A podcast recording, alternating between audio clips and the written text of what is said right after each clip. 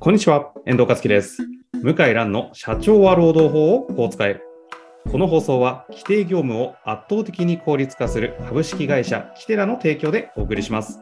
向井先生、よろしくお願いします。はい、よろしくお願いします。さあ、ということでね、いきたいと思いますが、今はこいの番組のね、冒頭には、ちょうどあの、し広告が実は入るようになりました。はい、 6年間、7年間か、番組やってきて、あの、そんなことね、考えてもいなかったんですけど、ひょんなことからお声掛けいただいて、まさかの番組に広告だった。そうなんですよね。広告がつくなんて、ちょっと驚きましたね。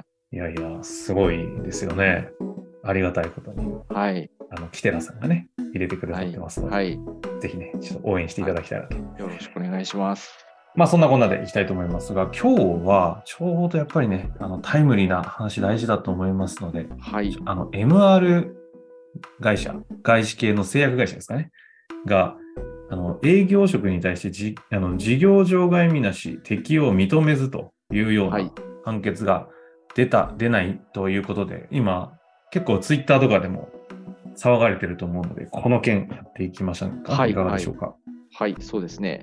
あの、そもそも事業場外みなしってわからない方もありがたいですね。そこからいたいただいけるるとと。思うので、まあ、要はあの外回りのあの営業職の人とかが、まあ、典型例なんですけど、はいはい。こう労働時間がちょっと分かんないなこの人みたいな、あのー会社にとって分からないなっていう人の場合は一定時間を見なすとうん。いうですねそういう、あの働き方を選択することができまして働き方ははい違う、はい働き方って労働時間の管理の仕方で見なす。うん現状と全く一致してなあと一致してなくても大体このぐらい働いてるよねみたいな、まあ、そういう典型的な業種とかでいうと、どういう人たちがハマる典型的なのは営営業職ですね業者。昔からはい、うんうんあとは在宅勤務の方ですねなるほど。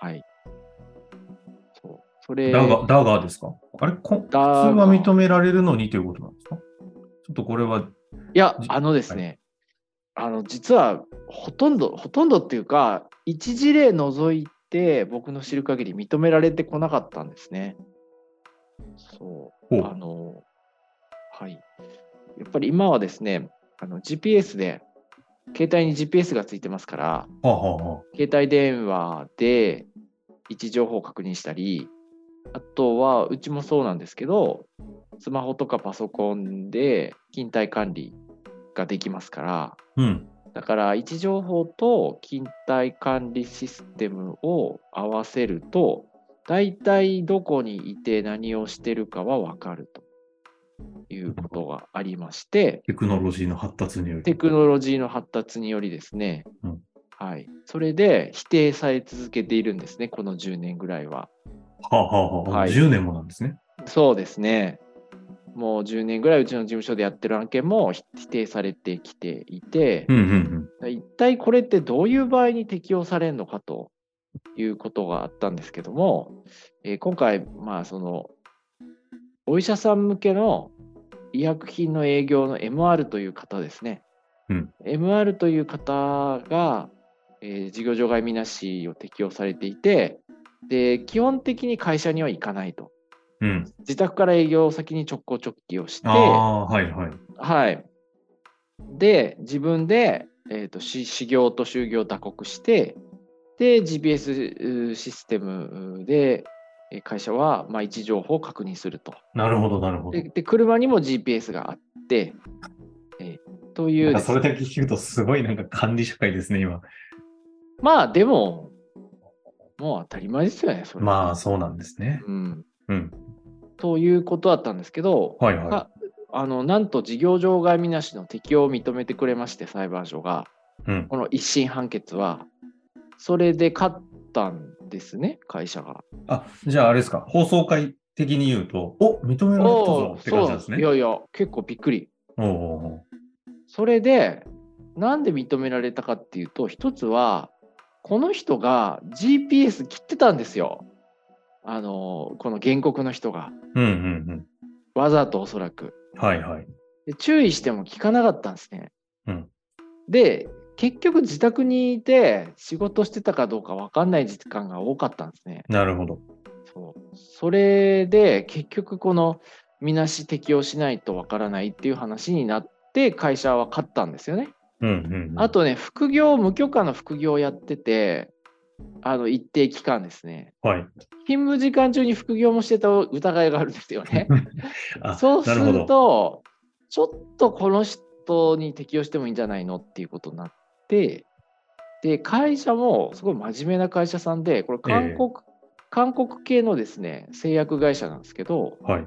非常に真面目で、労働時間の把握を一生懸命してるんですうんうね。んはい。それなんですけど、この人は全然言うこと聞かなくって、 うん。うん。で、もうわからないっていう状態だったのは大きいですね。なるほど。はいそういう条件がそうです。揃ってたんですね。そうです。で、しかも、この会社は、事業場外みなしって一定時間みなすんですけど、あの、残業、この会社ですね、その特例で40時間超えてる場合、残業代払ってるんですよね。40時間の定額残業代を払ってて、で40時間超えそうな場合は残業代払ってるんですよ。すっごいちゃんとしてますね。 でも、でも、40時間超えるって分かってるってこと自体がおかしいんじゃないかっていう疑問があるんですけど、裁判所は、いやなる、ほどそういう時だけ連絡を取り合って管理がちゃんとできたんだっていう理屈で、会社が勝ったんですね。はいはいはい。で、あやっぱりこう真面目にやってる会社さんには適用できるのかなっていうことでニュースレター、あの11月末に書いたんですけど、うんうんうん。実は今日の朝ですね、ちょっと速報版が出まして、ほう。この判決がどうやら取り消されたられ取り消されたらしいと。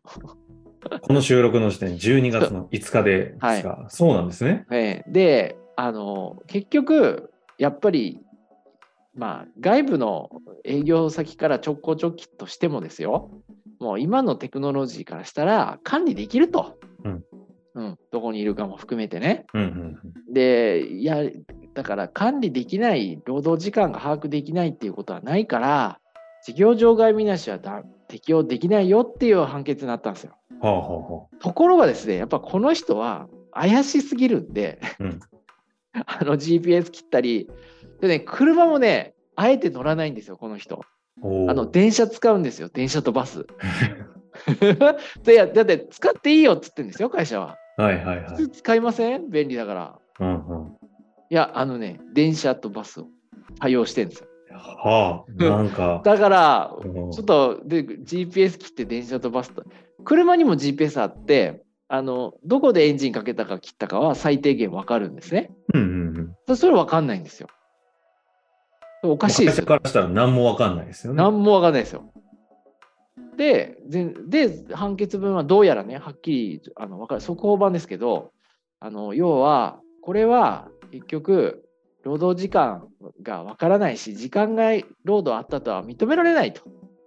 で残業はしていないっていうふうに判断して、会社勝ったんですよ、結局ねあ。あ。は結局、一審と同じで勝ったんですよね。いはいはい。勝ったんだけど理由が違ってて事業場外みなしは適用できないととそういう結論になったんですねはだから半分私残念で、まあ、半分まあなるほどなと思いましたねあ。これ、あの、大前提、は事い業場外みなしというものは、えっと、どのように運用、もともとされるべきものとして作られ、あー今後どうあるべうきんという前提で話が進むんですあーいやいやこれですね実はあの昭和の何年にできたんかな戦後すぐにできたんだったかな40あの戦後すぐにできたん結構古いんですよ歴史が、ええはい、で法律になったのはバブルの前ぐらいだったと思うんですけど、うんうんうん。最初はね保険の外交員と新聞記者だったんですよ昭和23年ぐらいの時はほうほうほう。要はあの電話があるぐらいで公衆電話も怪しいぐらいだったですねまだねあこうポケベルもないし公衆電話もあ、まなあ、い GPS なんてありえない時代ですね。あれあの要するにあのあのそういう会社にお願いして電話借りるみたいなうんうん。そういう出張先にお願いしてええそういう時代だったんですね。はいはいはい。だから、まあ、本当に全然どこに何言ってるかは検証できない時代だったんですね。うんうんなので、まあ、長らくこれ使われてきたんですけど、うんうん。あの平成になってですねポケベルと携帯電話が普及してで特にポケベルは昭和のですね60年代ぐらいからもうできてきたんですねうちのお父さんはよくポケベルで連絡取ってましたからほうほうほピピピピピピってなんですよねう。今日飯いらないよと。そうそしたら公衆電話かけてあの電話するみたいなあそういう、あの、なんだろうな。当時はそれしかなかったんですね。あの、ええ文字、文字が出るやつあしあるじゃないですか。遠藤さん知ってますポケベルに文字が出るやつ。知らあ。ないあでしょ今、いやいや、それ、それのイメージしか逆にないです。あ、その前はね、電話番号しか出なかったんですよ。あ、だから逆だ。それを知らないんです。あ、そう。昭和ね、60年ぐらいは電話番号しか出なくって、へで、え。電話をさせるんですね。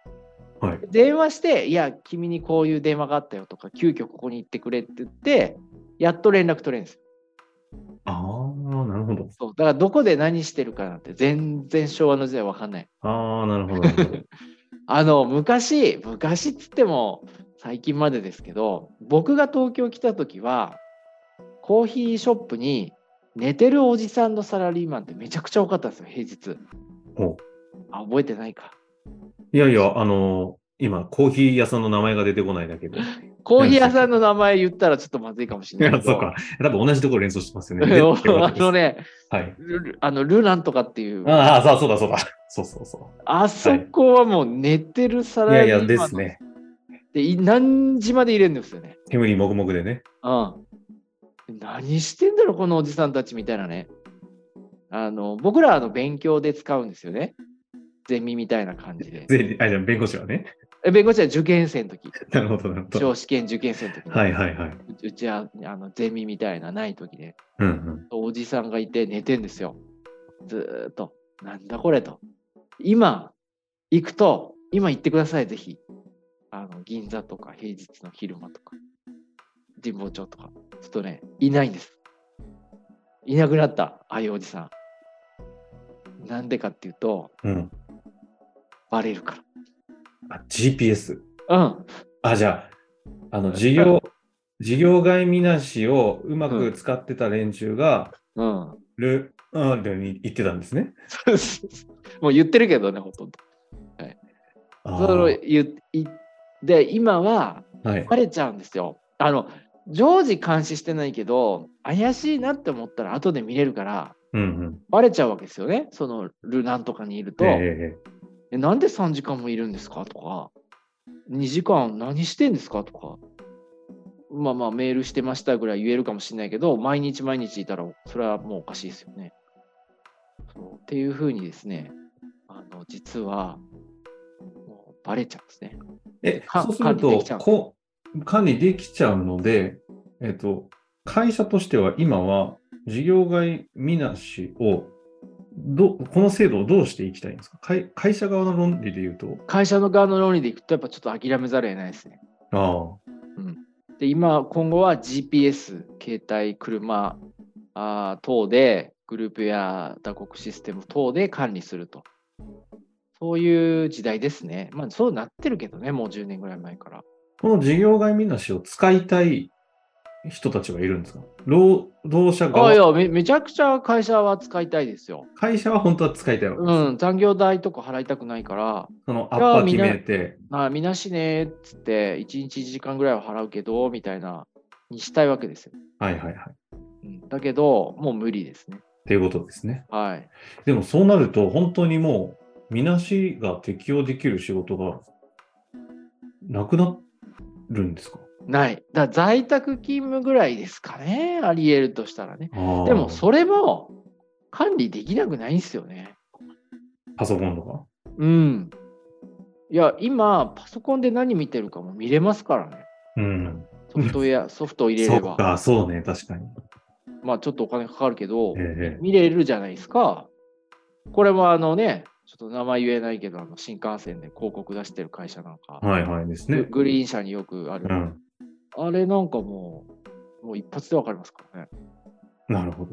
はい、まあじゃあそうすると結局もう、てか事業外みなしというこの制度そのものがもう完全に時代的にはもう形骸化して使えなくなっちゃってるっていうのが実態なんですかね。そうですね、もう使えなくなっちゃってますねで。そこにまさかいけるのかと思ったが、結局、ダメでしたってといいううことで今日は話ですね。僕もね、残念ですけど、ただまあ時代の流れかなっていう気がしますね。えうん最後にすごい大事な観点です、ねはいはいあ残念だっていうのは、やっぱりその、どういう意味なんですか残念っていうのは。残念っていうのは、やっぱりこうグレーなとこいっぱいあるんですよ、外回りの人って。うん。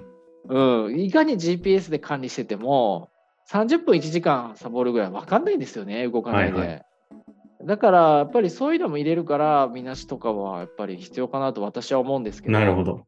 そういうことですね。まあ、今回の判決は大きいですね。うんはい、ちょっととどめを刺されたって感じかなっていう。そのぐらいあの MR っていうああいうお医者さんとか病院向けの営業の人って自由なんですよ。なるほど。うん、収入も高いしね、もらうもえの、ーそうですよね。だそれで否定されたらもう無理だよなっていう感じですね。なるほど。